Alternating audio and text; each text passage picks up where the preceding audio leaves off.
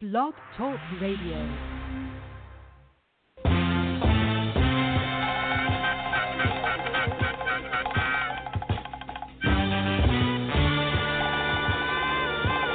Good evening. I'm ALFO.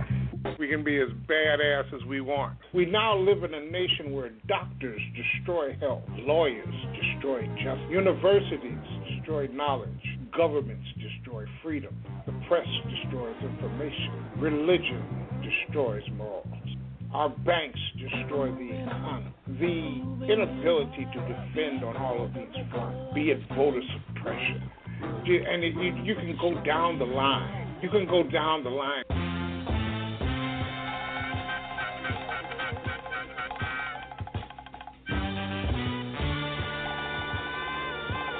Good evening. I'm ALFO. This is the ALFO Show. Now, the master of common sense, take no prisoners in politics and game making. The man from Chicago who's got their numbers. This is Advanced Urban Political Talk Radio with ALFO. Here's ALFO. Let me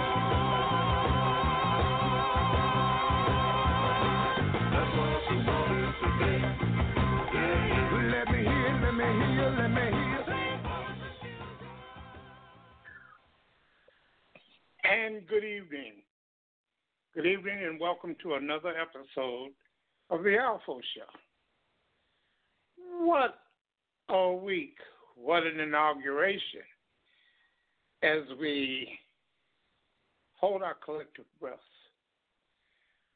Tuesday night ticked past, and Wednesday morning arose.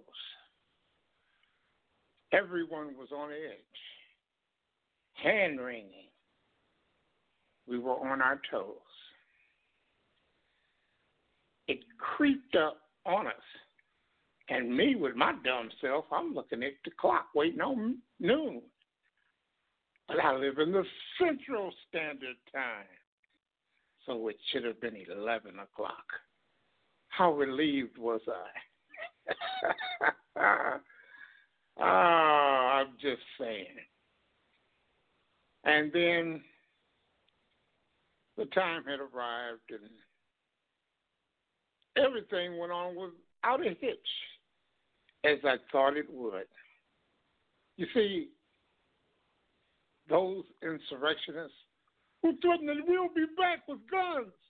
Yeah, well, when the other side has guns, it played out like every confrontation I've ever had with people, Klansmen, white supremacists. When it's equal, they lack the courage. They lack the intestinal fortitude. In, in other words, in in my lingo, in the ghetto, they lack the balls to confront equality. That is their biggest fear equality. The inauguration came and it went. There was joy in Mudville, and everybody was happy. The singing, the dancing, the happiness, the swaying. Time to go home now. But what's this? It's the Republicans. They lost, but they didn't go home. They never go home. So Joe Biden signing executive orders, destroying the lousy executive orders that Donald Trump had signed, was basically described by the people on the right as some level of fascism. It's strange that they would even put that in their mouth, but they did. The criticism was hot and heavy and multiples. Fox News. Fox News not to be outdone by Newsmax and the other upcoming right wing venues that will spew the hate and venom that will keep this country separated and divided as the politicians project the come together moment and that Democrats won't don't want to come together. They don't want to unify the country because they don't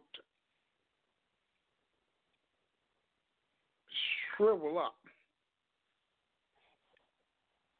and accept the terms of a gilded Republican Party.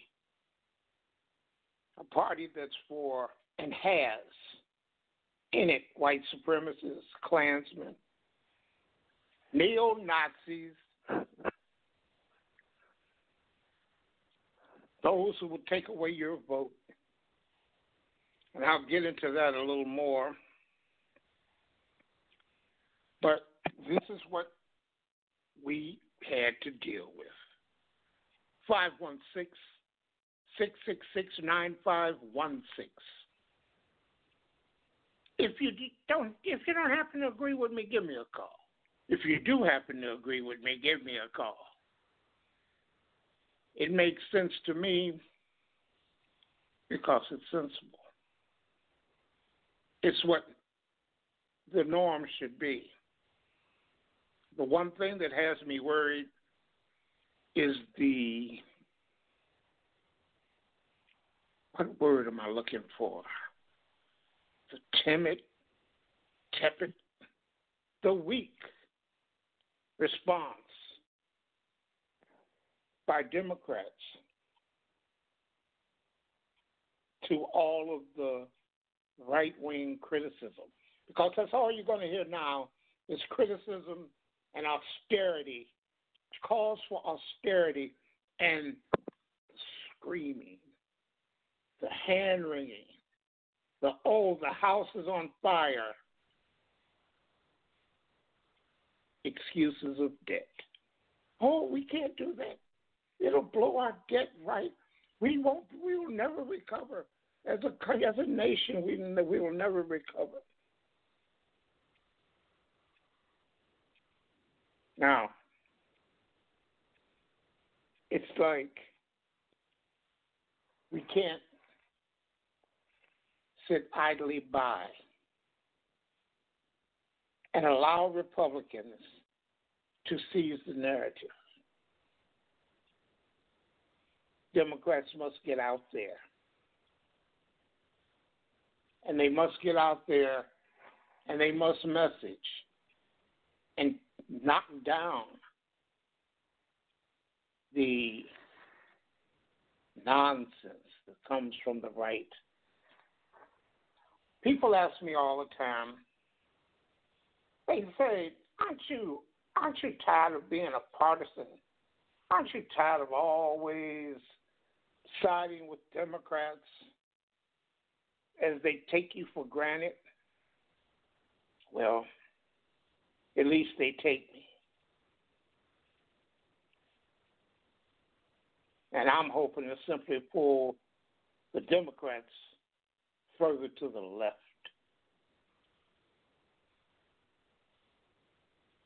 We've spoken of the far left. And I want to say this about the far left.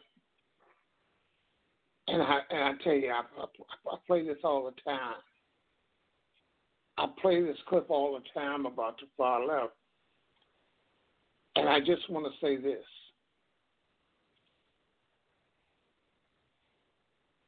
Force your agenda. Force the agenda of the far left right through. And once you have completed that, once you have done that, once you get the, your far left agenda through, force the Republicans to take it away. Force Republicans to take it away. Because this is what the American people want. This is what the poll shows us that the American people want. force it through and force them to take it away. Is your far left agenda. So crazy is is when I hear people, uh, you know, uh, particularly in the morning shows on MSNBC, you know, Stephanie Ruhle and these other folks talking about, uh, you know, the far left. You got to worry about the far left. The Democratic Party, had, you know, if they if the far left takes over, there's going to be a big problem. Look at the polls, right? This is a poll that was conducted uh, in 2016 by GBA Strategies on behalf of the Progressive Change Institute. is a serious, solid poll by a reputable polling company.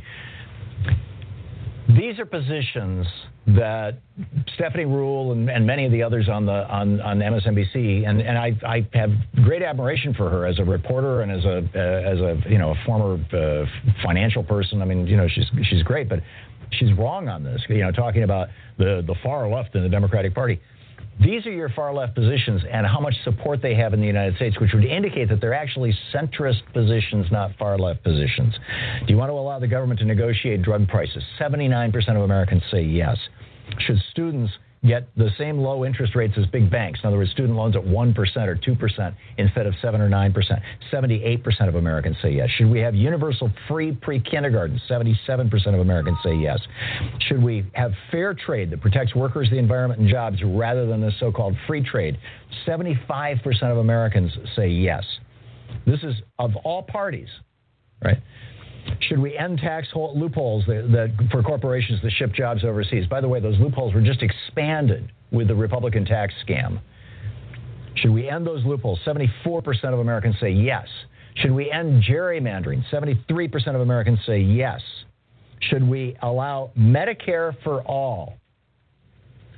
Single payer health care in the United States. Now, again, you know, the morning shows on MSNBC would characterize that as an extreme left position. 71% of Americans say yes. By the way, every other developed country in the world has already done this. It's not rocket science. Should we disclose corporate spending on politics and lobbying? Transparency. 71% of Americans say yes. Should the NSA be required to get warrants before they spy on us? 71% say yes. Should we spend $400 billion a year, a modest sum, on infrastructure projects? Right? I mean, this is this is Bernie Sanders. Seventy-one percent of Americans say yes. Should we have debt-free college at all public universities? Seventy-one percent of Americans say yes. Stephanie and others, this is not the far left. This is the center of America. Should we expand Social Security benefits? 70% of Americans say yes. Should we have a full employment act? Should the government be the employer of last resort, as Franklin Roosevelt was the last president to do with the WPA and the CCC when, when capitalism fails, like it did in 2008, and hundreds of the millions of people are thrown out of work, 700,000 people a month for month after month for a year? Should the government step in and say, if you can't find a job, we will create a job for you? 70% of Americans say yes. Should we retrain coal miners and oil workers for clean energy jobs? In other words, should we be promoting clean energy, wind, So 70% of Americans say yes. Should we end tax deductions for fines that Wall Street bankers pay when they rip us off? Did you know that? That they can deduct that, the fines that they pay? 70% of Americans say yes, of course. This is just common sense.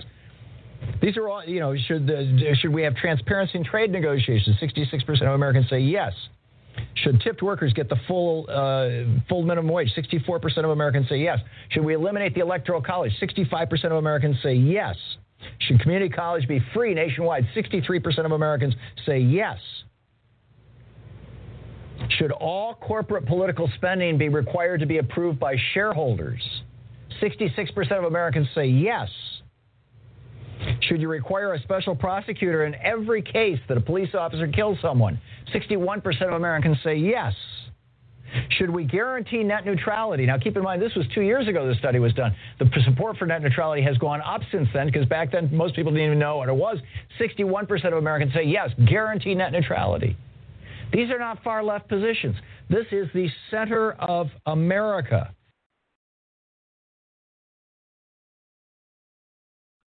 Now, every single one of those positions, the Democratic Party the House, the 50 50 Senate, and the President should force through.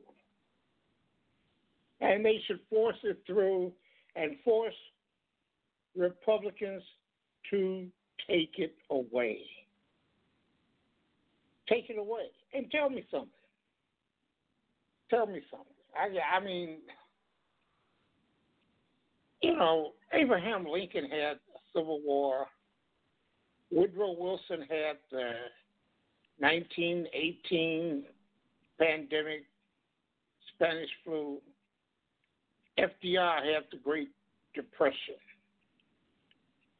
Kennedy had the Cold War when it was at its peak. Lyndon Johnson had the racial and societal crisis. Barack Obama had the Great Depression or recession of the bank failures. Joe Biden has what? One, two, three.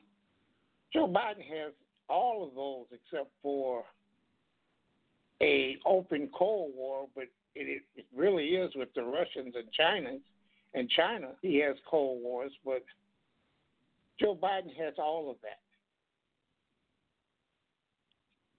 Now, lump in the pandemic. Coming into office right now, right now, with the opposition of the Republicans. Joe Biden should declare a national emergency and jam through those programs that will help the American people. We spent 1.9 trillion in tax cuts. 1.9 trillion on tax cuts. And Republicans are blocking or soon will be blocking a 1.9 trillion relief package for the American people in need. They got 1.9 trillion in tax cuts, and they got two trillion in the first deal that went to corporations and went to the rich to buy back stock. Hell, every place but for the working people. And they're still being allowed to languish, erode. Sooner or later, it's going to be too late. By the time the Republicans block everything, it's going to be too late. So just like Trump declared a national emergency for the wall and took money from everyone else, a national emergency should be declared. And they should take money from mostly a great portion of the military. You can take it from them and simply tell them to shut up or you'll take more. This is what irks the hell out of me. And people say, well, why don't you like Republicans? Because Republicans have no soul, they have no heart. People lie and say, well, the economy, the economy is greater than, it's the best it's ever been. Look, when Donald Trump came into office, 145.6 million people were working. He is leaving office with 142.6 million working. When he came into office, the deficit, not the debt, the deficit, was $584.3 billion. dollars. Billion he's leaving office and the deficit is $3.3 trillion. The debt was $19.9 trillion. Under Donald Trump, it is $27.8 trillion. Now, take all of that and add the 412,000 deaths from the COVID pandemic. Just add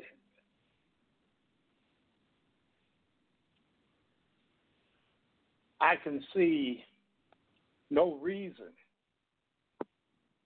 to do anything but push a progressive left agenda through and reject calls for unity. How do you unify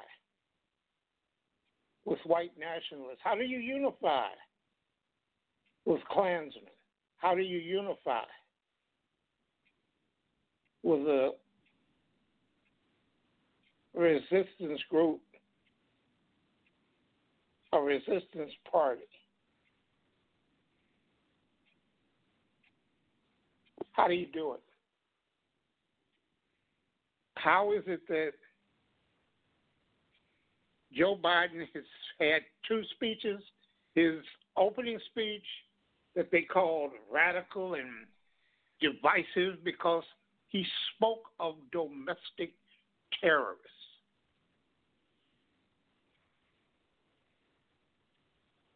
Didn't the Department of Homeland Security had speak of domestic terrorism, white men in the country who dislike the government.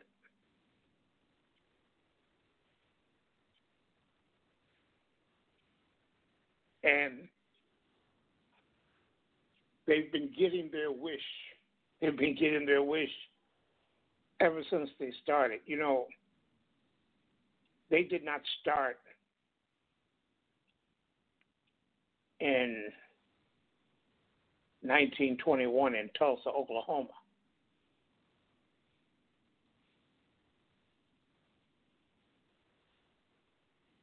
It'll take almost a miracle, almost a miracle for a Democrat to turn this around to a message that Democrats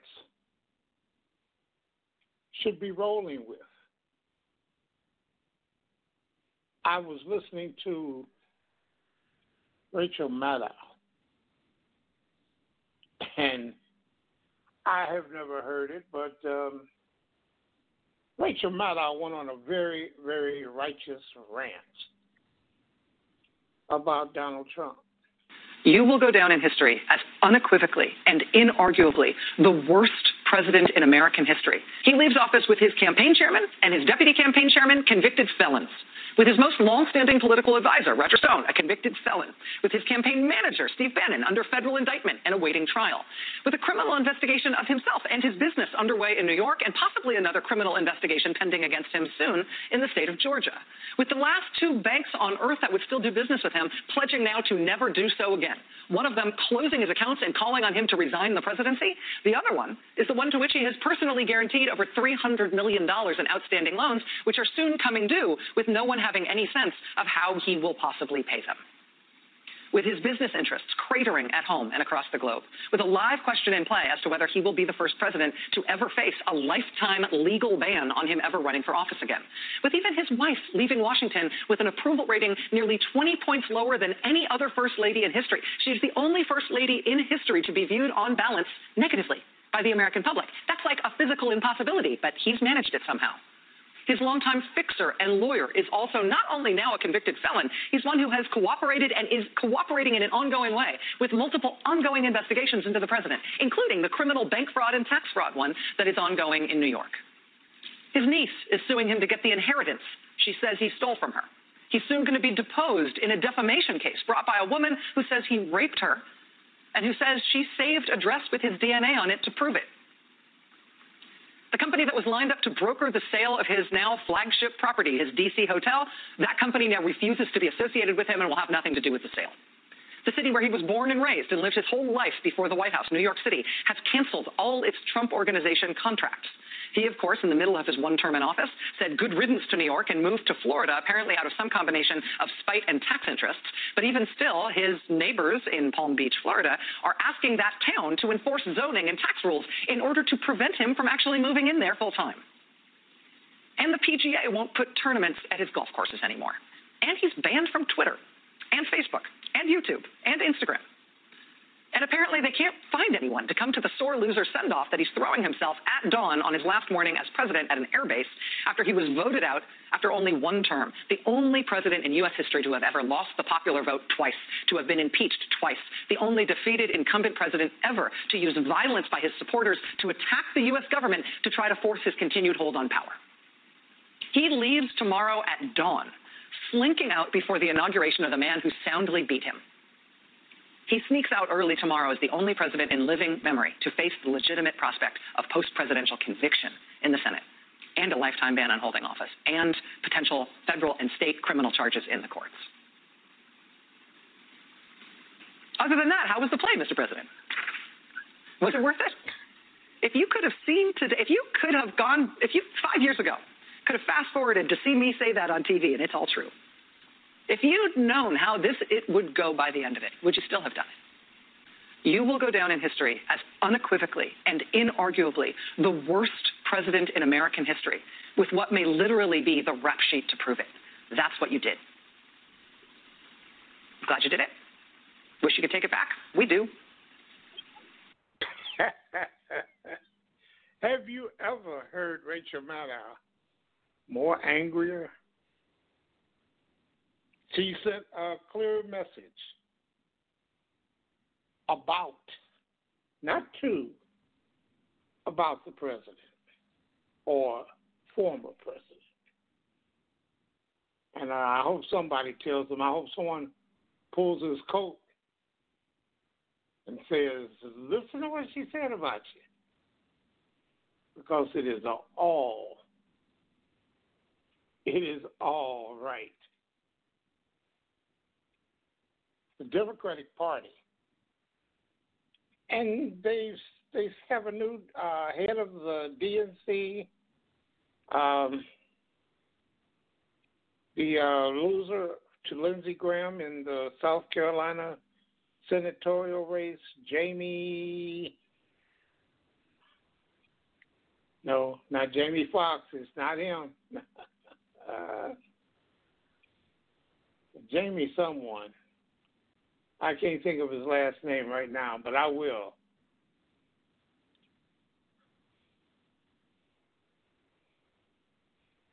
Yeah, Johnny. So, so Hank Aaron dies today at the age of is it 86 or 83? And um, I'm sitting here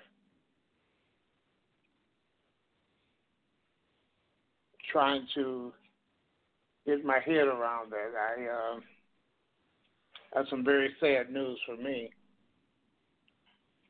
Those are the types of people that you believed in all of your life, and you would basically believe that um, this day would not would never come.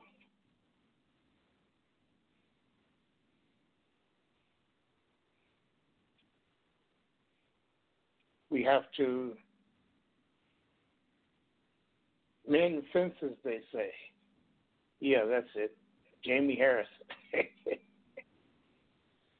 Jamie Harrison is the new head of the DNC. Um, he's approaching it like um, like the young lady from Georgia.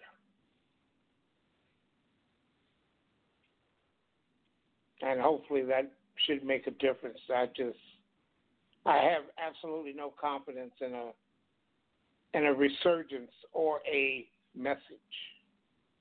They don't have a resurgence of a message because they haven't had a message in almost 10 years. And let me ask some let me let me ask out there. Maybe they know. Maybe the people who list, who are listening know. 516 666 9516. Maybe they know. One of our catchphrases, and I call them catchphrases because my mind is worn out today and I'm a little groggy right now, but one of the catchphrases of TruthWorks Network is that the truth must be spoken more than once. You've heard the term, a lie makes it around the world before the truth puts its pants on in the morning.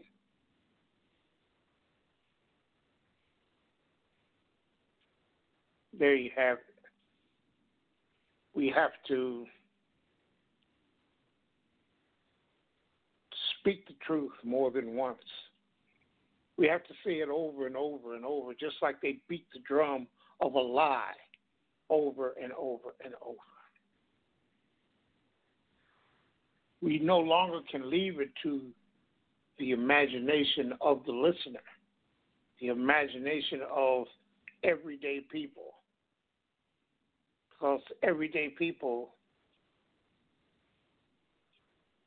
simply go by a set of rules that seem to be I have to hurry up and get ready to go to work.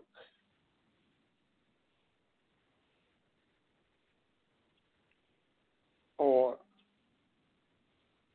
I don't have the time. I like the message, but I just don't have the time. And I understand that.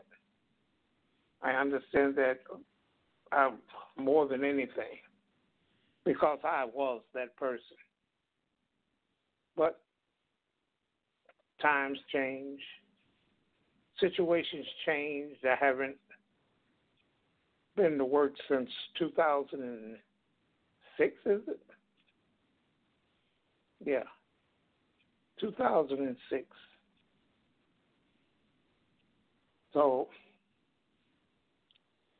it's easy for me to have plenty of time to follow the politics, a body of politics. But for the working man, for the everyday people, say it more than once. Speak the truth more than once. And just hope like hell everyone picks up on it or remembers it. But that's what we can't leave to chance. We cannot leave to chance.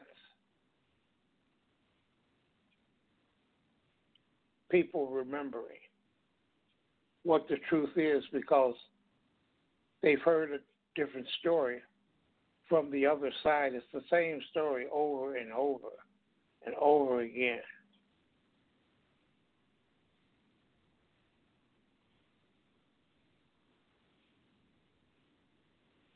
Tell me something different.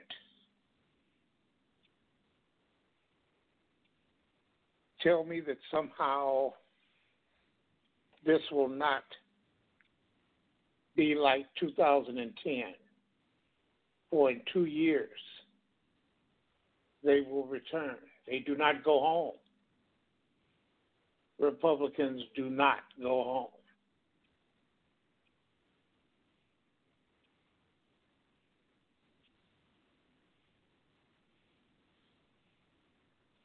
I posted a story about Donald Trump. He tried to fire the acting Department of Justice, the head of the Department of Justice, when Bill Barr left him. I guess the acting attorney general would not do his bidding. The New York is it the New Yorker or the New I believe it's the New York Times reported the story this evening that uh, Donald Trump tried to get the um, acting Department of Justice, head of the Department of Justice, to nullify, declare Georgia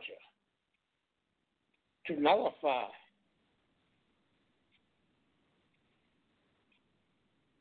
the election results. And had he been able to do that, he would have sent Bill Barr up the up the uh, route of every state to find the Minnesota, the Minnesota state, and get them to do it, the Michigan state, and so on and so on until he won. I was waiting and more afraid that he would pardon himself, and he never did. He didn't pardon his children. He left them hanging. He's hanging. Everybody's hanging. And I believe that they're simply depending on. oh, my goodness. I've lost. Yeah, I did lose that. And uh, as I was saying, or was I saying, you have to find the just the underlying problem. With the message of the Republicans. And I say, push your agenda through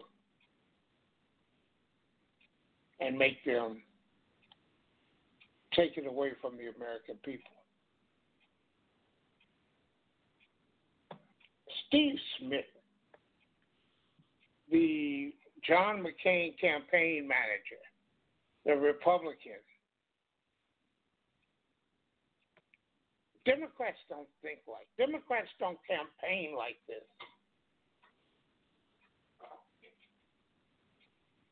seven of the last eight Democrats have won the popular vote.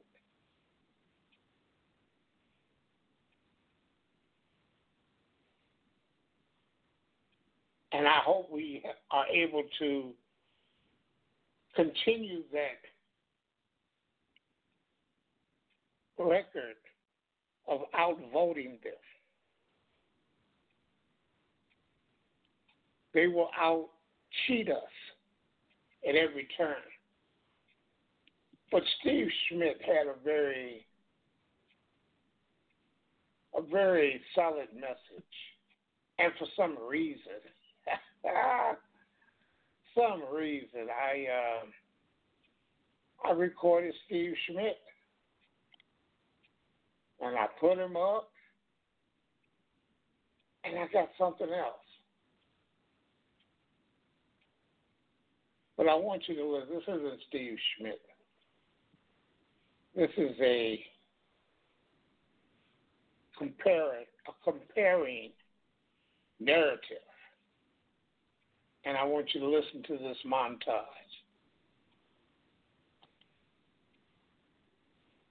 Hey y'all, what's up? It's Friday, so I'm gonna keep it black. But I'm not about to keep it brief. I'm just here to read these white motherfuckers at the Capitol in no particular order. It was the Kim Possible and the Ron Stoppable on the side of the building for me. You're mad. You're so mad because you finally see what the rest of us have been trying to tell you that the longest standing and unchecked terroristic threat in America has been white supremacists. It be your own people. Let me tell you what these good old boys meant when they said, give me liberty or give me death. Give me the liberty to be sexist, racist, xenophobic, anti-queer, and anti-anybody that don't prescribe to my transatlantic version of Christianity or off with their heads. It's either their way or the highway, but it's documented in your words that all men are created equal under God. We didn't mean that for the blacks. So now when we are using a system that you created to obtain the rights you get to experience so freely, all of a sudden it's democracy. Throw the whole thing away. So I guess you thought it was your turn to make a political statement in the street. Sir, ma'am, especially you with your, we're storming the Capitol, it's a revolution. Girl, if you don't get your, oh, Do you want a revolution? Black people are in the streets protesting murder, oppression, suppression, a lack of basic human rights and equal protections under the law. And what were you showing your behinds for? Oh, to be able to murder black people in the name of self-defense. To oppress black people in the name of white supremacy. To suppress black votes in the name of white political power. And to have more protections under the law than black people in the name of white comfort. It was the noose for me. It's giving very much Civil War Confederacy vibes. Hey, the Confederacy was fighting for states' rights. States' rights to own slaves. Next. A joke. and embarrassment. The crimes? Trespassing, destruction of government property, mail theft, that's a felony. Entering restricted government property with a weapon, let it have been a brown man. And they brought bombs, death immediately, and it would have been called justice. It was the beating on the blue lives that Matter for me. I don't want to hear any comparisons about what black people did in the summer of 2020 to what happened on January 6, 2021.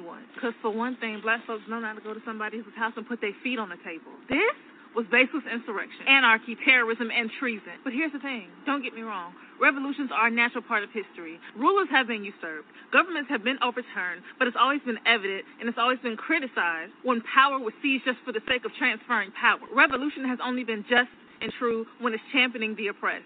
And let me tell you something conservative. You literally have lacked for nothing. It's in the name. Y'all conserving it for yourself.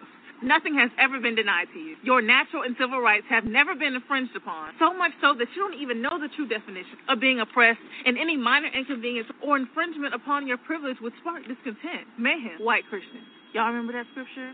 One day the first shall be the last, and the last shall be the first. The day has come, and the girls are scared. I guess they didn't think it would come so soon. Oh, they've only been 400 years in power. You broke into a government building. Negroes could never. It was the police letting the gates open for me. And not only did you make it out alive, you made it home to see your children. Oh, but the Black Panthers stormed the California State Capitol in 1967 with their assault rifles. Yes, honey, and they were allowed to. Entering government buildings with weapons did not become illegal until 1995 after the Oklahoma City bombing. The most devastating act of domestic terrorism in U.S. history, by the way. And guess who did it? Two white boys. Had this exact situation been flipped, and we would have been protesting the result, and mind you, we would not have been protesting because we lost. We would have been protesting because we knew it would have meant the continued empowerment of violent racism. It would have been a massacre, but you knew that. White supremacists treat America like a woman, a white woman specifically, something to be defended and honored beyond reproach, and whose honor needs to be protected by any means necessary. And can't nobody disrespect America and get away with it except white men. And Dr. Brittney Cooper took it a step further. She called Trump an abuser, but I call white supremacy the abuser. And we all know the most dangerous time for a woman in an abusive relationship is when she decides to leave. And because America is starting to leave white supremacy behind, white supremacy is acting up. The tea is hot today. He lost. You lost. It's over. You're done. Listen. Come close. The chasm between rhetoric and reality obviously doesn't exist for you people. And the way y'all will walk down the steps kindly after your act of terrorism shows that you won't know the difference anytime soon. It was the guns being pointed directly at aggressive mobs who intended to cause harm but not being fired for me. And that's the thing. Black people don't wish death on you. As much as we should be able to, we don't. We just wish we would be treated the same way when we're fighting for our rights.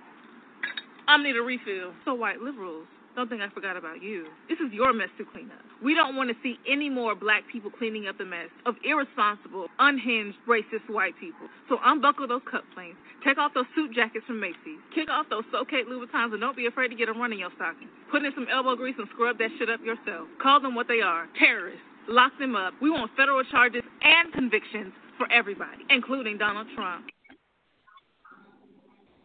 Well, that's the perspective of people who look like me.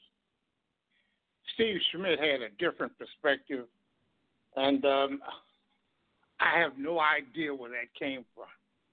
I thought I was recording a Steve Schmidt. I, I thought I was downloading the Steve Schmidt piece that uh, he was on Joy Reid this uh, evening, and he basically took down the supporting white supremacists, uh, all of that.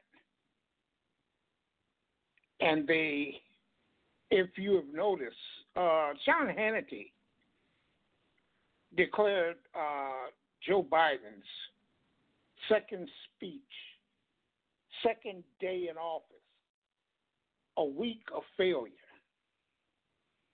He declared Joe Biden's first week of failure. And see, that's the problem. He's too busy trying to keep up the Newsmax and other right wing venues that have sprouted up that Donald Trump has cheered on, that is competing with Fox News now for the bevy of lies that they tell. And they tell the lies over and over again. And we have to somehow take them out of the mainstream because these sites, venues, stations of misinformation have no place in our discourse. No place whatsoever. Hey, tomorrow night, 9 o'clock, Central Time, 10 o'clock Eastern, Janice Graham of Our Common Ground here at Blog Talk Radio. And I would hope that um, each and every one of you will tune in, turn up, and just be civil.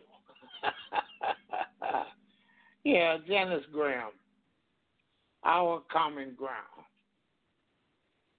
10 o'clock tomorrow. Tomorrow night.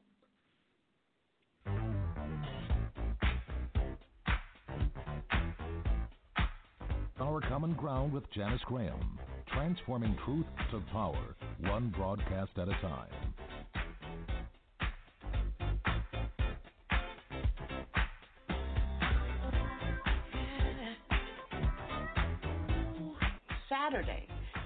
p.m. Join us live and live it on Our Common Ground. I'm Janice Graham, and I'll be listening for you. Our Common Ground, where friends come to meet comrades. I'm Janice Graham.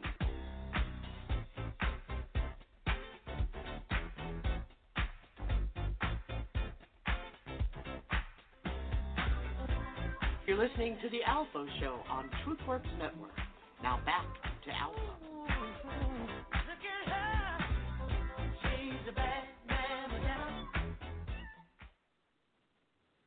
Yeah. Don't forget, tomorrow night, our common ground. One thing that uh, Donald Trump did not do, it's my understanding that Donald Trump did not do, was to pardon his children and pardon himself. So if anybody has anything contrary to that, let me know. Put it in the chat room, but let me know. I simply don't don't understand that pardoning himself, not pardoning himself, not or better yet, not stepping down and having Mike uh, Pence pardon you is a mystery to me. But I think Mike Pence would have left him hanging anyway. So he didn't do that. But uh, do you blame Mike Pence? He sick the fools to go hanging. He sick the fools on Mike Pence. and they were, they were, um, Joy Reid was talking about um, how the people arrested for the coup d'etat that took place at the Capitol, the people that were arrested, how one woman got out with no bond paid and she was released to her mother. Released to her mother.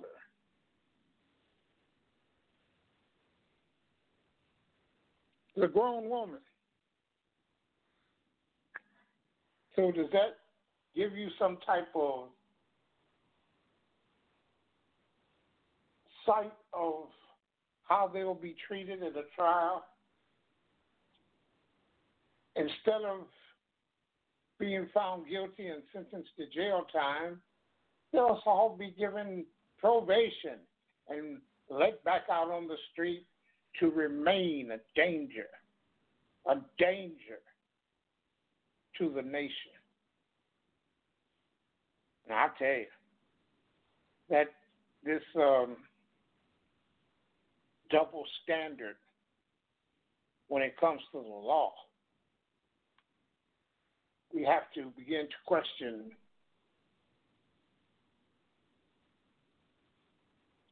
these judges. And just literally uh, there should be there should be term limits for these judges period.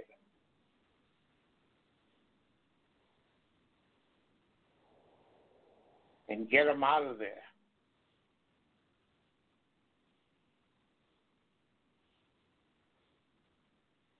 It will take 1.9 trillion dollars. And that should be pushed through by the president under national emergency. We need this now. Did you see when New York is out of vaccine? Unbelievable. Where's the where's the second dose? My goodness. Where's the second dose? They have no more vaccine.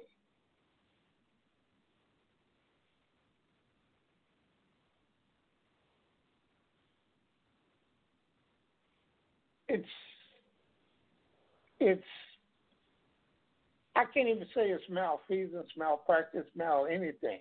And I'm going to tell you, I think they sent all of the doses that were promised and the Trump administration has sold sold some of those the doses, the second dosage. I contend that the Trump administration has sold to foreign nations.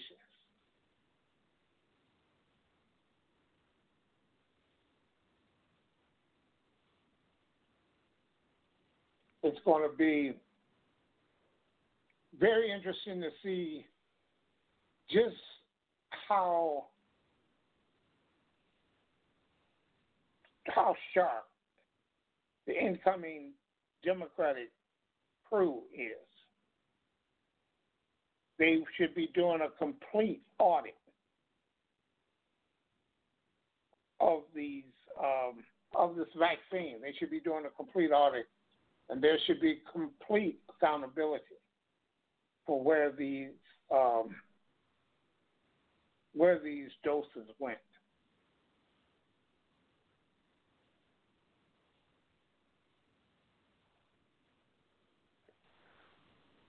That's where we are. It's a shame, but um, should also be yelling it's a crime. Because it's both.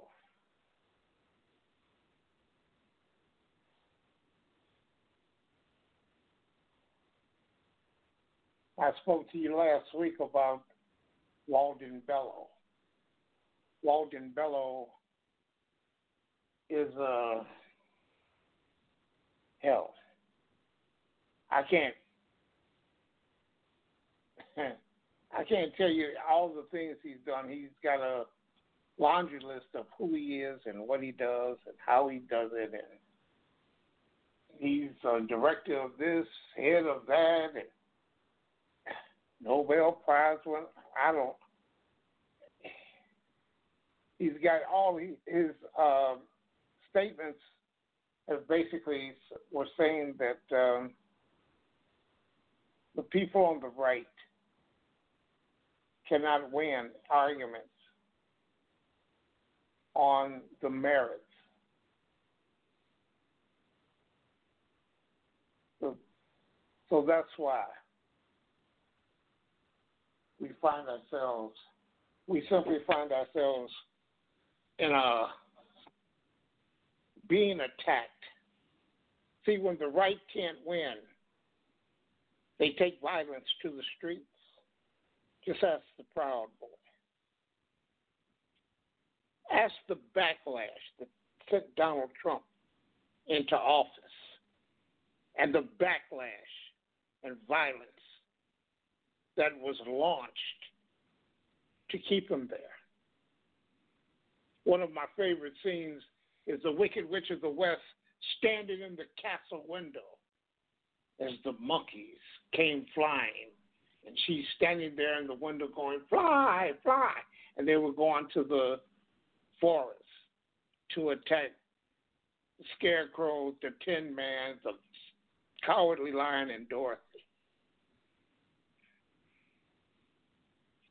They were there to take Dorothy back to the castle. And that's my one of my favorite scenes. And that reminds me of the Republicans. When she stood in the window and the monkeys were flying, following orders.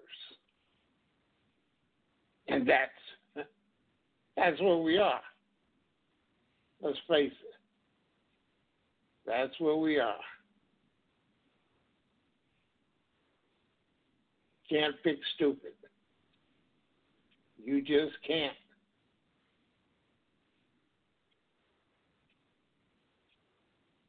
You have to make sure. You have to make sure. They threatened the life of AOC. This was after. After January 6th. When they didn't get her,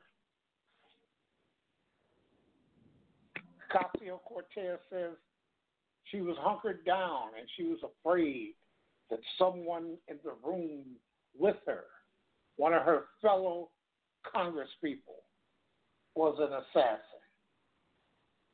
And that's what worried her more than the crowd outside. Or that someone in the room on their phone would call them and, and give away their position. If you don't have a job and you're not rich, blame yourself. Yeah. If you go to a Trump rally and you catch COVID and die, don't blame nobody. Blame yourself. I'm sorry. I'm sorry. I didn't. I didn't mean to play the late Herman Cain. I'm sorry. I apologize. Okay.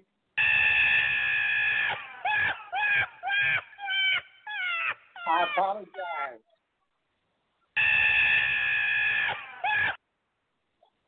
I apologize. Damn. What am I supposed to do? Do men ever stop being stupid? Yeah. Sorry, young lady. Sorry. I have a, a problem at this point. I have a problem at this point because the late hour tells me that I should be in bed. 516 666 9516. We have to talk about the impeachment.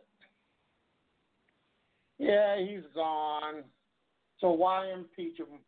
Well, you even if you don't get a even if you don't get a um, conviction, I'll tell you like I told my colleague that Donald Trump would not win, and my colleague was very afraid that uh, he had the the apparatus, the, the, the people lined up to ensure his victory. And he had the people lined up. But the one thing I counted on, and I got it from the 2018 blue wave, that 2020 would be a blue tsunami. And I don't care how much they cheated. and that's what got that's what uh, made their Senate a 50-50 loss instead of the Democrats outright controlling it was the fact that DeJoy, and you don't hear anything about the post office. Fund the post office, get rid of H.R. 6407 from the 2006 debacle. Get rid of it. Pass legislation that abolishes it and fund the post office and allow the post office to do the same things that currency exchanges do. Currency exchanges are privately run. The post office should be allowed to do the same things that currency exchanges do.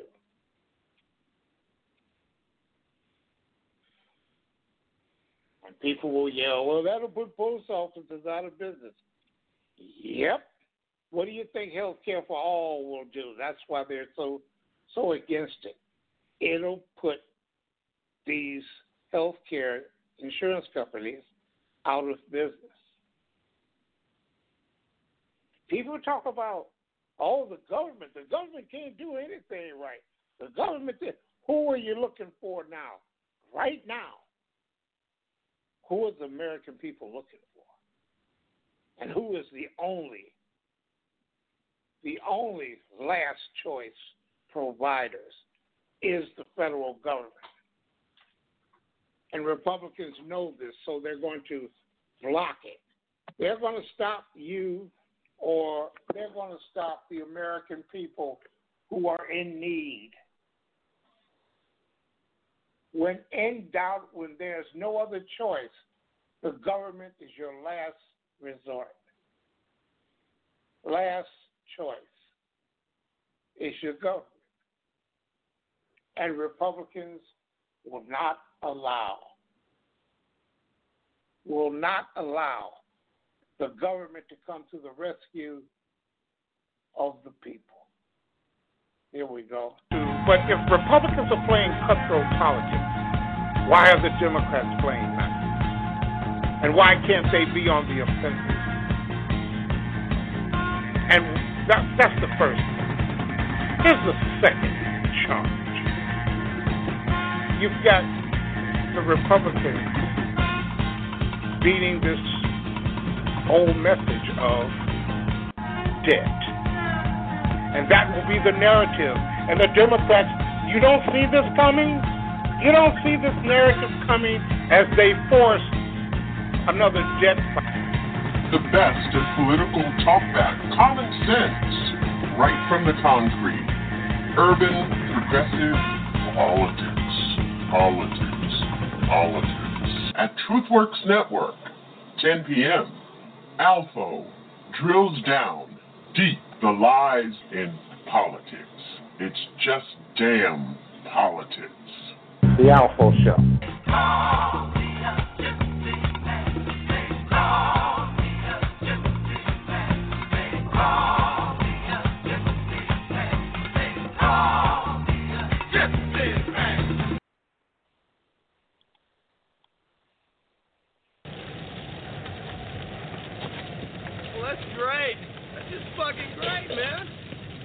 What the fuck are we supposed to do?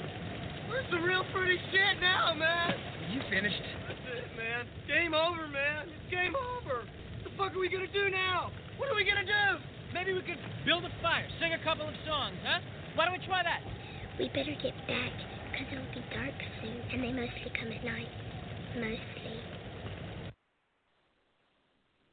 Hey, maybe you haven't been keeping up on current events, but we just got our asses kicked, pal. I couldn't help. I, I'm sorry. I couldn't help that.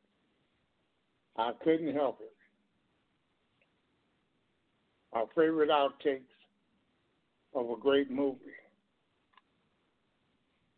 From B movie, Gil Scott Heron.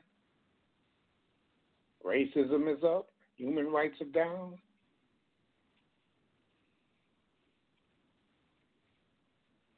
All of that.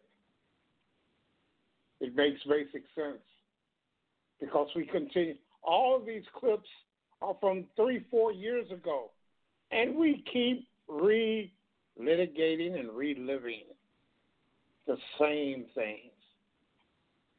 The same things. Why? Why?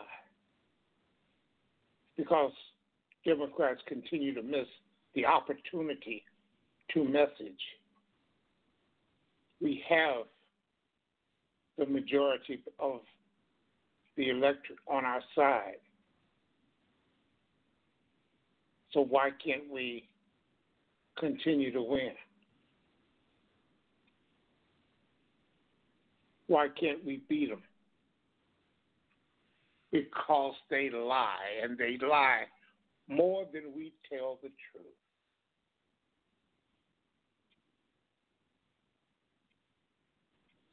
Money has a great deal to do with it. With being willing to repeat a lie over and over and over again will carry their day. It always has, and it always will carry the day.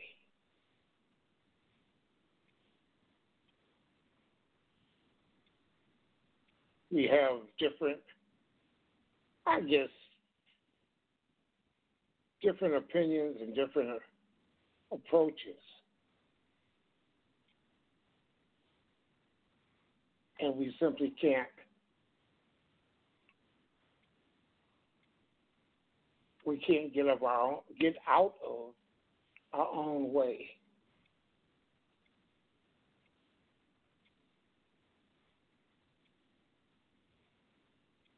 Louis Farrakhan spoke on the the inferior inferior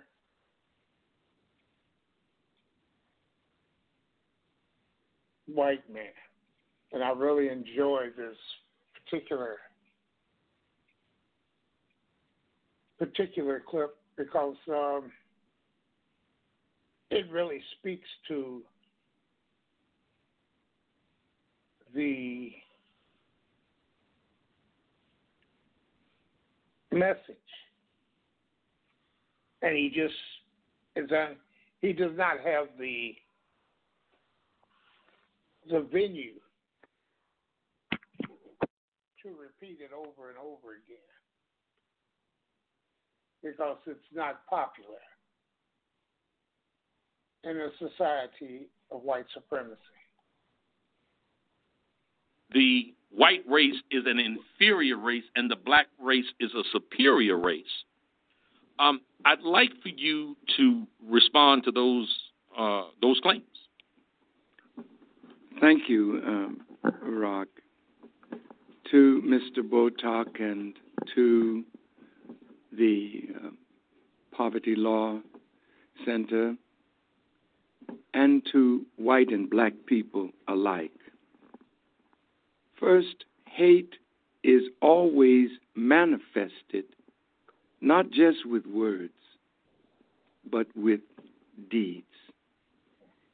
And if he and they, out of their hatred for us, have made books that they put in schools saying that the Nation of Islam is a hate group, they have made films and they put it before police departments that we are a hate group. They are the purveyors of hate against the Nation of Islam. Now, if they've spent a million dollars a year on security, and yet all of this that they've done to us, yet they can't find one hateful act that any one of us has done to any one of them. So, what is it about our doctrine that causes them to classify us as a hate group. Let me tell you simply what it is. Now, they say that we teach that white is inferior and black is superior. I don't know in what context you are speaking because we as black people are in a very inferior position, not only in America, but in the Caribbean, in Central and South America, and in Africa. We once were in a superior position. But since two things can't occupy the same space at the same time, they are the ruling people of this time. So that's a lie or a misstatement of fact. But here's what we teach. And white folk teach it too. Uh, let's see. The Honorable Elijah Muhammad said two white people cannot produce yellow, much less brown or black. But the black man in us and from us came every species of human being that is on our planet. That is not hate or racism, that is an absolute fact. Now, some white anthropologists, one of the main ones was Dr. Leakey. He was looking for the origin of man.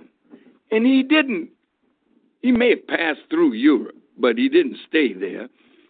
He went to Africa and he found the bones of a man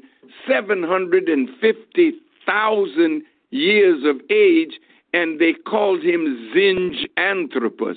Zinj meaning black, Anthropus meaning man, and Zinjanthropus had a father.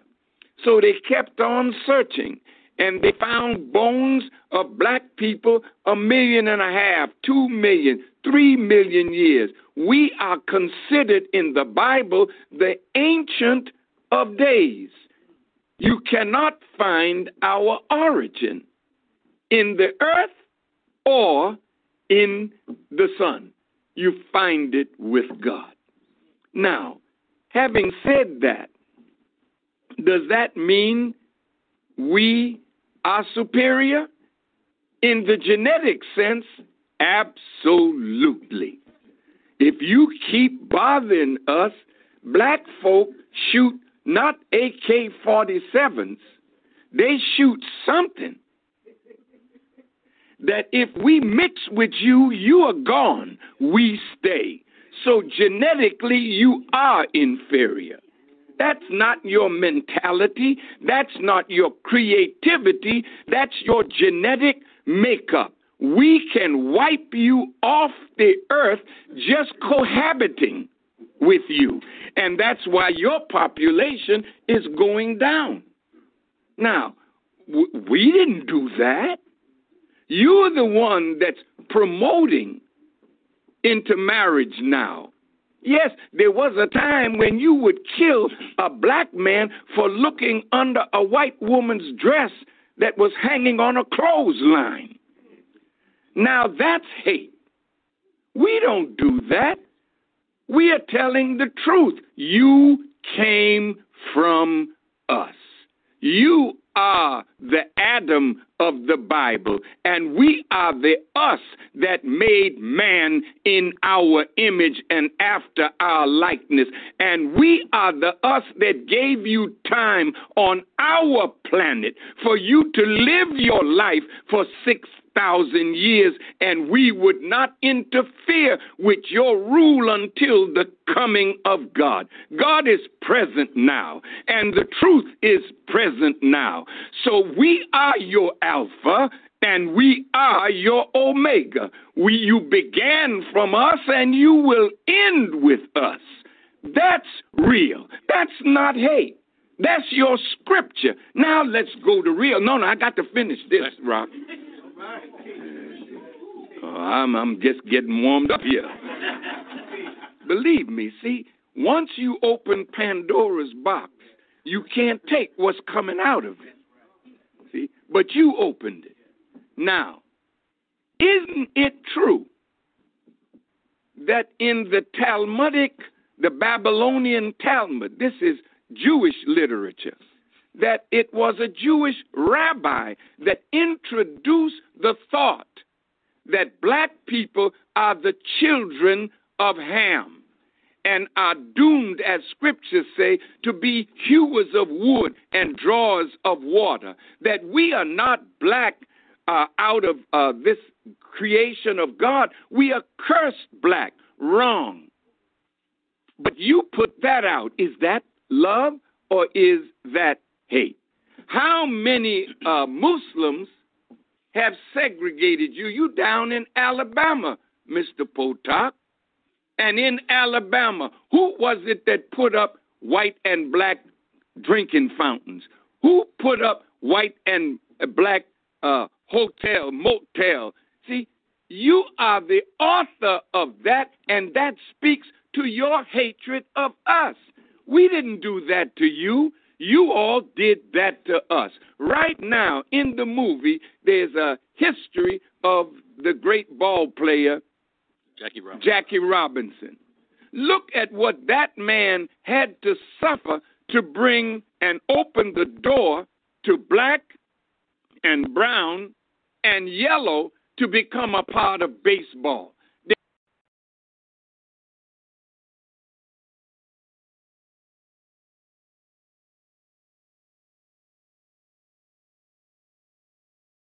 ALFO, you're on mute.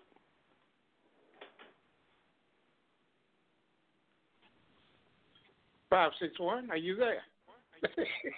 yeah, because you've been on mute since Brother Minister Farrakhan. You know, I'm gonna be honest with y'all. This is not not a good night for me. Some of the pauses. You've been on a roll, ALFO. Some of the pauses in between my sentences, I'm falling asleep. I'm telling you, I'm I'm I'm falling asleep. and uh, I don't I, I don't know how to You better leave that It's, uh, mute button alone. that mute button will take you places. and you weren't and you checking know the what? chat room because because I've been telling No, you I'm- They got in the, the chat room. They got the chat room. I got to scroll down all the way down to get uh, to the chat room. Yeah, and I was I know. Uh, I, I was typing uh, to uh, bring it on, boy. Uh, he was speaking about the post office, and uh, I wanted to um, ask him if he knew about HR 6407.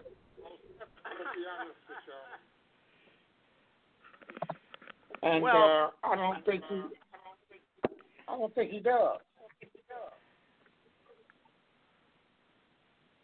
Because the post office, the the mismanaging, whatever you want to call it, about the post office, they weren't in trouble. They got in trouble at, after 2006, after HR 6407 passed. It's called the Postal Accountability Enhancement Act. And it says you must, the post office must fund the retirement and the uh, pension of the postal workers 75 years in advance. And that's a bill of $5.5 billion a year. That's why the post office is losing money and has been losing money since 2006. So I got that out there. But Janice, it's uh, well, i i I, there there are a couple of things about HR 6407, and Yes. one of them is I'm on here. You can hear me, ALFO? I can hear you. Oh, okay. Janice. Yeah. Are you listening to the to your computer too?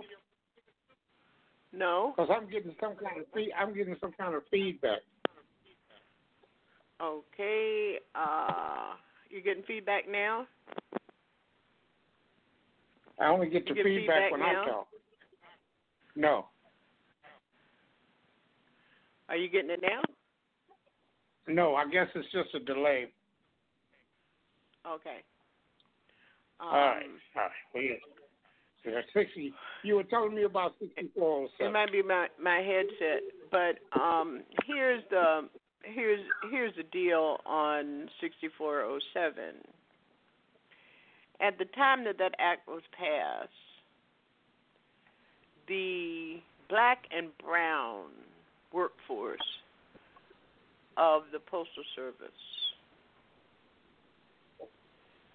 was increasingly creeping to something like 40 something percent. The other part of it is that the Reaganites and the Tea Party and Bush 1 they had all promised their friends at UPS, Federal Express, all of the places where Louis DeJoy is currently a significant shareholder or part of the corporate uh, board structure that they would privatize the Postal Service. And they had to legitimize their campaign to do so by pointing to the financial burden, quote unquote, placed upon the taxpayer to maintain the U.S. Postal Service. And I am so glad. You know, one of the things what uh, you, you were talking about the pardons earlier. And I am so glad that going out, Trump had a lot of hard choices to make. And he didn't pardon certain people, Louis DeJoy, his children, uh, and a whole bunch of people that he probably should have or would have, or they expected that he would have pardoned them, including the domestic terrorists that attacked the Capitol building, because he would be faced with an uh, a, a hard choice, a difficult and critical thing in the legal proceedings that he's going to be facing and defending himself with people who couldn't take the fifth. That brings it all down to there, I think. Well, Janet, So Louis um, DeJoy is out there hanging out there, and he's in a better position. He's in a terrible position, but it puts Trump in a better position because DeJoy will be able to take the fifth on the issues relative to his conspiracy with Donald Trump as part of stealing the election. well, did Joy was he? DeJoy committed perjury? DeJoy committed perjury when he? Well, you know, it's it's very easy to it's every it's it's very easy to defend a perjury charge, and and and it's it's you know I'm going to be talking about this tomorrow night. You're talking about white judges who think white people can be uh, intimidated no matter their financial standing uh, or situation uh, when in in circumstances. But black people, you know, black people just lie. So that's what we're facing with DeJoy.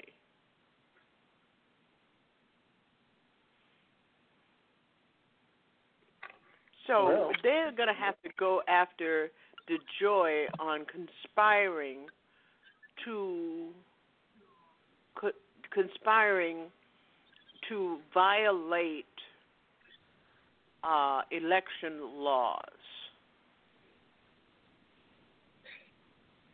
And he'll take the fifth on the critical issues. Well, the It's, the it's a great laws- it's a great legal st- it, it's a great legal strategy. The thing that has to happen is that some of these state governors are going to have to have their attorney generals go after him in the states that were really affected. But you know, but it's my question all the time, ALFO, and that is why we don't have citizen uh, class actions in regard to matters like this. A lot of people were affected, aside from the issue of trying to steal the election, by the damage that was done to the U.S. Postal Service.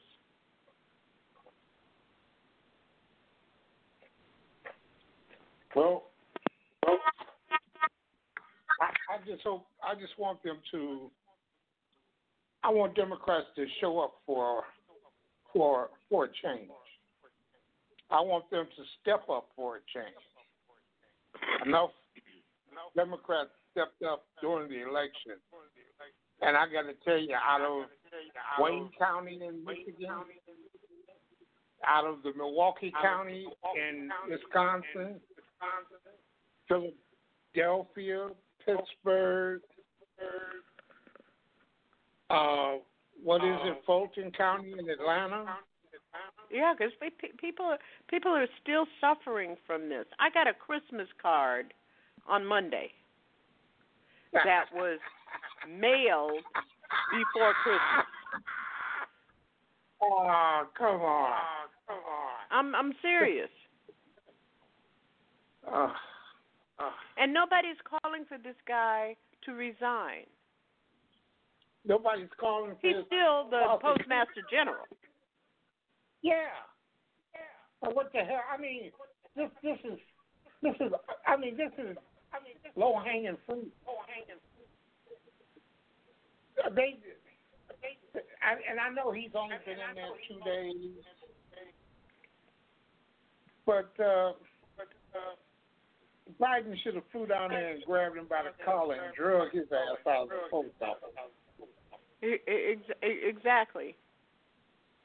But you know, um, I think we're gonna have some, some, some battles, or have to have some battles with Biden over account- uh, the the matter of accountability of government corruption in the in the Trump administration. I think that has to happen. If that does not happen, and I hope that he will put his head together with um excuse me with um Jamie Harrison to begin to organize in in places. I mean, how is it that somebody 3 4 days before Christmas puts a Christmas card in Maryland in the mail at the post office? And I've never had problems with with mail. At the post office in Maryland, and it gets to Florida on last on this Monday. That's because she was living in Boston But before. but my daughter picks up the phone and orders something from me from her company, one a piece of equipment from her company, and on I, I I think it was I think it was Monday, and it arrived by Fe- FedEx today. That's what we're But living. that's not.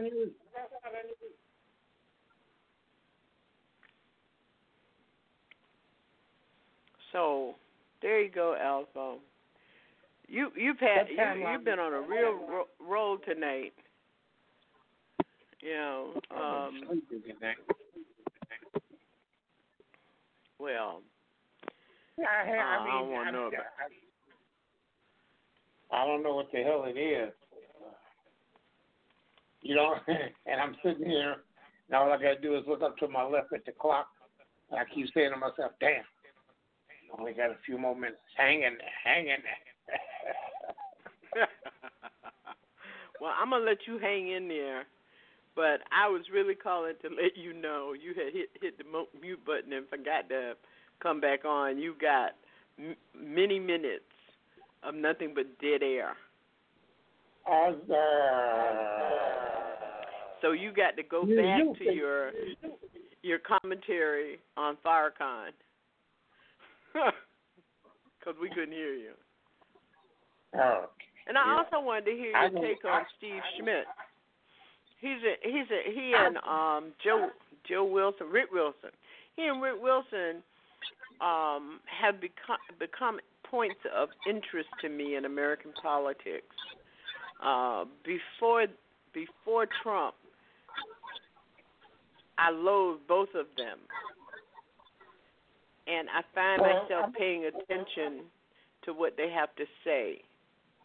I'm telling you, Janice, I taped, I, I, I, I, I recorded his, his message he had with uh, Joy Reid, and I, I, I downloaded it and everything.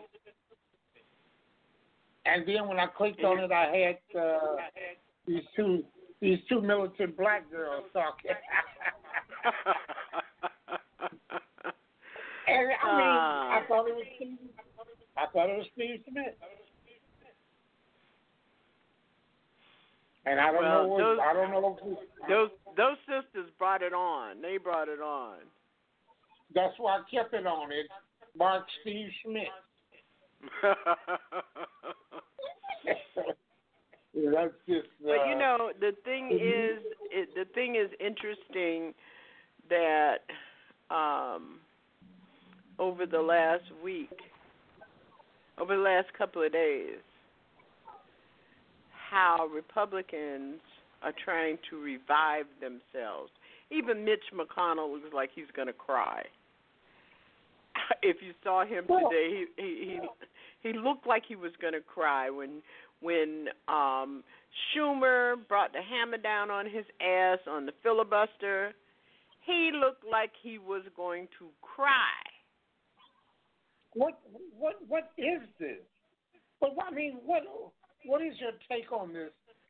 It's like you gonna filibuster the filibuster? you gonna filibuster? The, I mean, it, I mean, it's, it's it's come on. And he's I mean, he's even Schumer, on even Schumer is resisting. You he wasn't trying to play statesman. He wasn't trying to do any of that stuff. And I tell you another thing that's going to be really, really interesting. Um, two things that that that struck me. One is with Peter Buttigieg going into transportation. No one has benefited as much.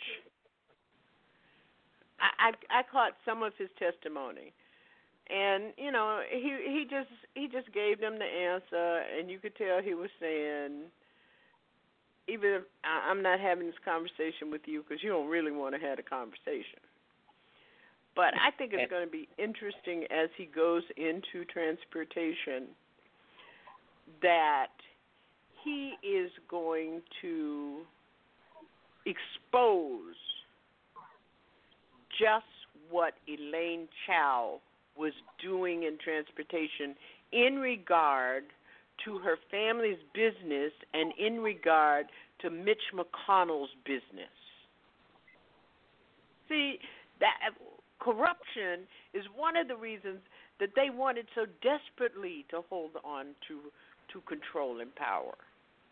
They have lost their ability to control what gets seen, what gets exposed. And that's why they're going after Biden.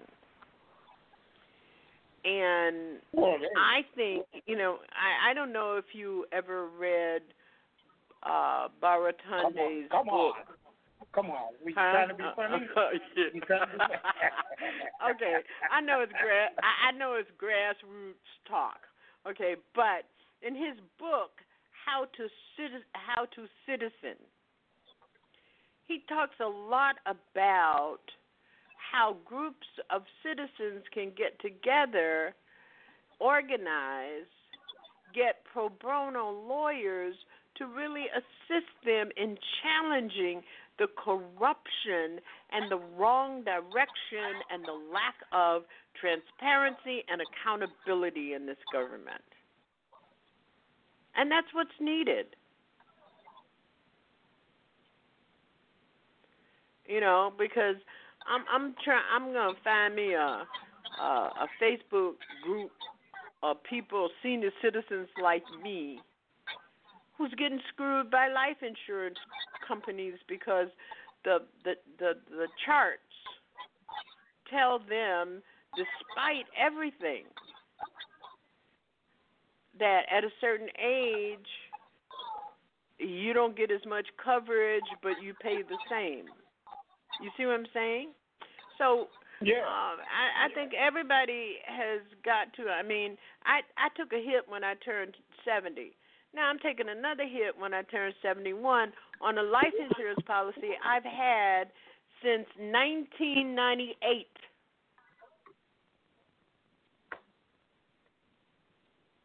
Oh damn. So I'm I'm pissed as hell, and I'm not gonna take it anymore. And what's the man name that I used to have on my show? The the guy, little little white guy. Um, I want to call him Walter, but his name is not Walter. He uh was very popular during the Bush years. Um, and he had worked in the insurance industry. You remember who I'm talking about? I want to call him Tarbell, but Tarbell is the name of his organization. Um, used to talk about him a lot too, ALFO. So don't be trying to. um No, oh, I, God, I can't. Dennis, Dennis, you I have can to see his face, but I I'm can't. I need some I'm 68. Prevagen. Yeah, yeah, yeah. I think I think we both. I think Yeah, we both need some yeah. credit. Yeah. All Well, right. I didn't forget to set up your show tonight. Uh, Oh, that's what I'm. so yeah. Um so I, I I just think that we have to become better citizens. It's simple as that. Or this I thought- I thought judge wouldn't have turned over I mean, if we had a better citizen century than we do, century as in S E N T R Y. Um that judge would have never, ever thought about remanding an adult child who had just participated in sedition and terrorism. You know, but Al Franken had to resign because he did a funny photo with some woman. But Ted Cruz and Boebert and and Greene and Holly Hawken, whatever his name is, and Nunes, they can all stay in in in in the Congress. But Al Franken had to had to uh, resign. What kind of sense does that make? That, uh, Janice, I'm gonna say this. I'm gonna say this about people on the left. People on the left can be shamed into quitting. The the microphone on the right is large to that point where they can be made to quit just over a lie, accusations and a lie. Yeah, yeah. This, You know, this- the the this- the fact that Newt Gingrich is still talking. He's still talking. And tell me what what's the difference between this capital coup d'etat and Benghazi? What's the difference? I can't tell you that because there is no difference.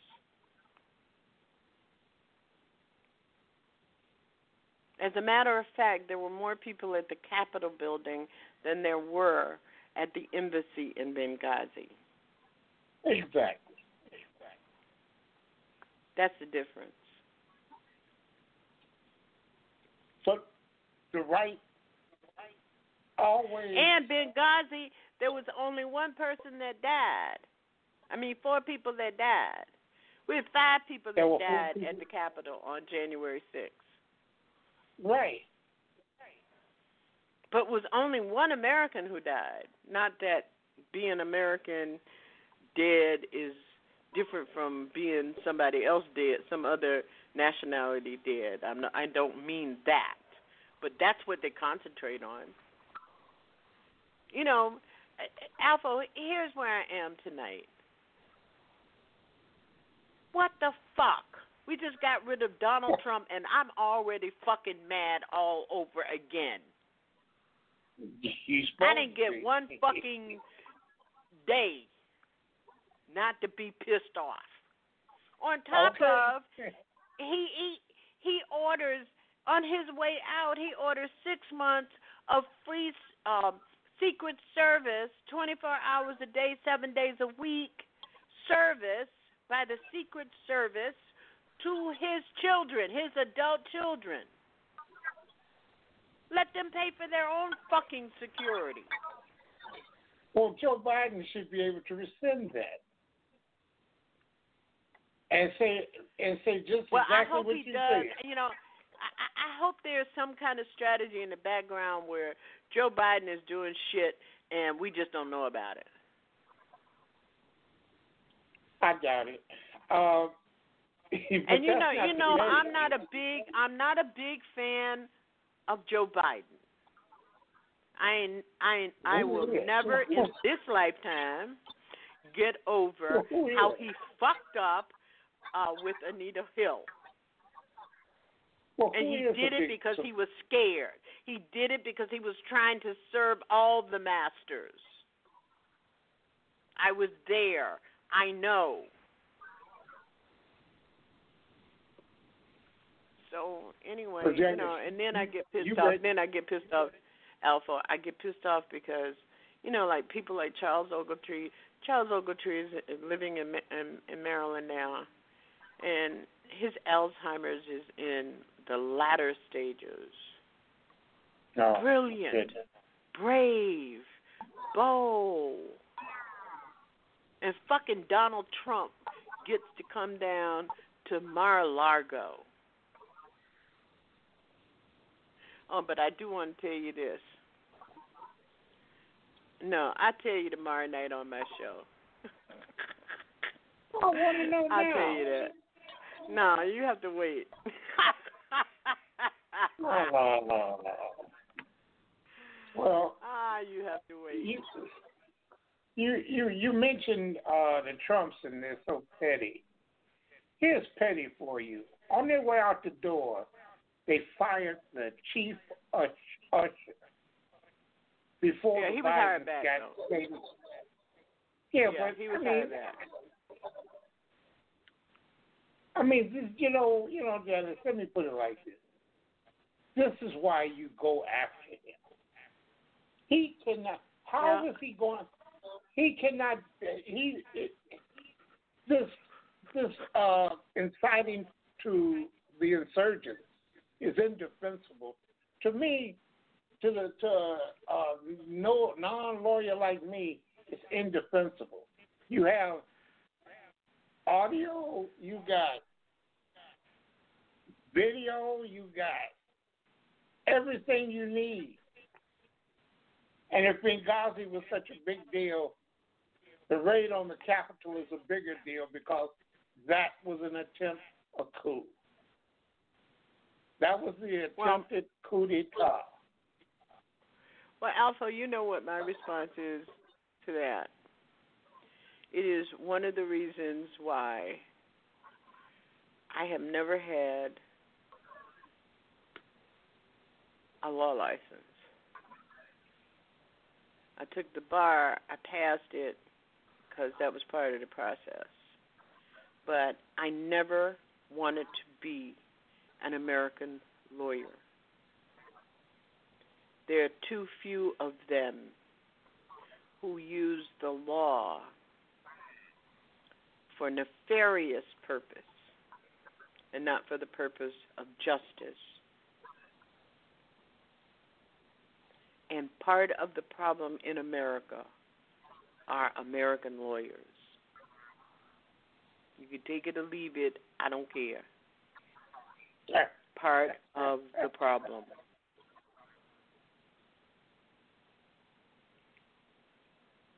I had that conversation with my father 50 times. And if my father had not said to me, I just want you to pass the bar, I wouldn't have done that. If my father hadn't said to me, I just want you to stay, just you only got four months, I wouldn't have done that. Um, so, you know, and we don't get to the nitty gritty in this country. And that's why we are always plagued.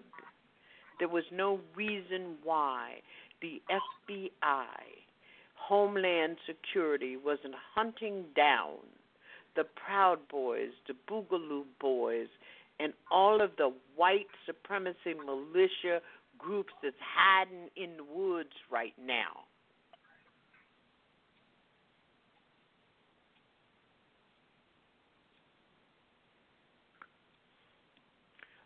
So I'm going to let you go because I know you got to close out. Um, you just don't know how happy I am to close this out tonight. Because I am. You were on I, road. I, I was in here. I was in here hollering. I'm on the brink. I'm telling you. I am I on was the brink. in here hollering. Well, tomorrow night I'm going to have Jennifer Taub, and we're going to. Uh, she's the author of Big Dirty Money, and we're going to change the agenda from when this is a reschedule from when we first uh, schedule her appearance on Our Common Ground because there's just so much to talk about in regard to all these people, all these domestic terrorists that attacked the the the the Capitol, and all of them white, and all of them walk around. 126 and more than 100 126 arrests and more than 100 are out on bail on bond what the hell okay ALFO i'll talk to you tomorrow All right, Janice. You have a good one. Thank, thank you for calling. People, when injustice becomes law, resistance becomes duty.